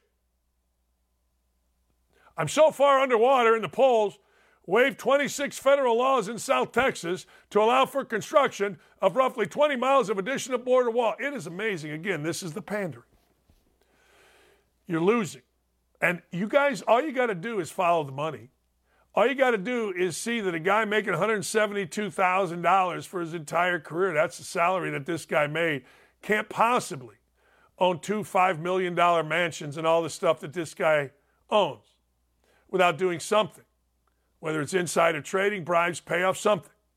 And it's just not possible. Follow the money. Follow the money on uh, uh, Pelosi and her net worth. Follow the money on Elizabeth Warren and her net. Follow money on any of these guys. Hell, I'm sure Buttigieg. I'm sure any Republican. Follow money on all these guys. It's all crap. They got to stay in power, so they got to get elected. It's that simple. How do you get elected? You appease. How do you not get elected? You stand out. How do you not get elected? You cause controversy. You say things. You're smart. How do you not get elected? You're matter of fact. You challenge status quo. But these dudes are all about getting elected, and it's sad. And I'm telling you, this is the most important election of our lifetime coming up. And if you let these idiots in, I've never believed this before, but I'm starting to believe it now. You're going to see World War III, and you're going to see the ruin of the United States as we know it. We're already seeing it. We're giving in to LGBTQ.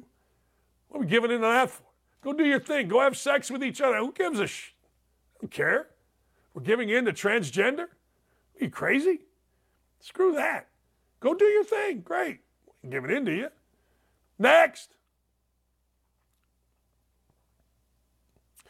Oh, man. Yeah. Mark Twain's a smart dude. Now, back in the day, do you got to look like that to be a smart dude? Politicians and diapers must be changed often and for the same reason. Well, let me give you the reason. First, they both stink. First, there's a lot of shit to them. And you know what? They're worn by babies. I guess. But Mark Twain's not wrong. Man, is he not wrong. God dang, is he right. I'm telling you right now, Mark Twain and that saying, but we don't do that. We don't want to do that. We want to keep in uh, our politicians as long as we can. I, I look. A lot of people come at me all the time on Twitter, all the time, and I got to tell you, you can come at me anything you want. You can come at me with hurt. You can come at me with hate. You can come at me with anything you like. But if you come at me with your support, your support of Joe Biden and this regime, good for you. You're just a dumbass. Did you know last thing? And there's a great article up here uh, on Outkick. And by the way, if you want real, you go to Outkick. I mean, if you want nonsense, you go to these other places. David Hookstead has an article. Biden spokesman doubled down on belief that global warming is bigger threat than nuclear war. That's right. Just so you know, 200 million people in North America were expected to die if the Cuban Missile Crisis had gone nuclear. But these guys who have said glaciers are going to melt, who have said seas are rising, and they said this for years and years and years while they line their pocket from special interests, are actually stupid enough. So that's what the spokesman said. All right. Maybe this is a bigger, maybe, maybe we're all making this thing a bigger deal. Fox's Martha MacCallum, MacCallum asked John Kirby, the coordinator for strategic communications at the National Security Council, asked if Biden truly believed that global warming was a bigger threat. He absolutely does, said Kirby. Climate change is an existential threat. It can, you know, it actually threatens and is capable of wiping out all human life on Earth over time. I mean, that's, I don't know how more extensive can we get. There you go. All right. Hey, thanks to everybody on the show. Nick, Nick, too. Great work today. Aaron and Gary, thank you. Of course, Dylan and Ryan, you guys are the men. Appreciate everybody. Appreciate everybody on YouTube. Go ahead and put this out if you don't mind. Retweet it, get it out. Let's get this thing growing like it should be. Thanks, everybody. Have a wonderful afternoon.